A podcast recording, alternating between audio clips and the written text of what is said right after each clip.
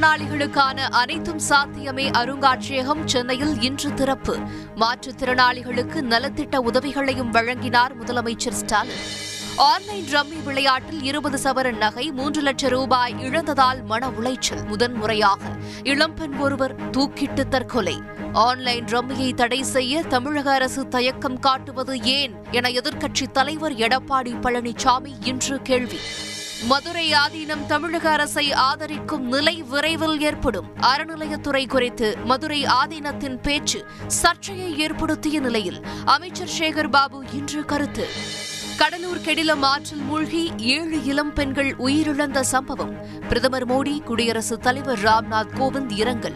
இறுதி ஊர்வலத்தில் ஆயிரக்கணக்கான மக்கள் பங்கேற்பு. பார்வை திறன் மாற்றுத்திறனாளிகள் வசதிக்காக புதிய நாணயங்கள்.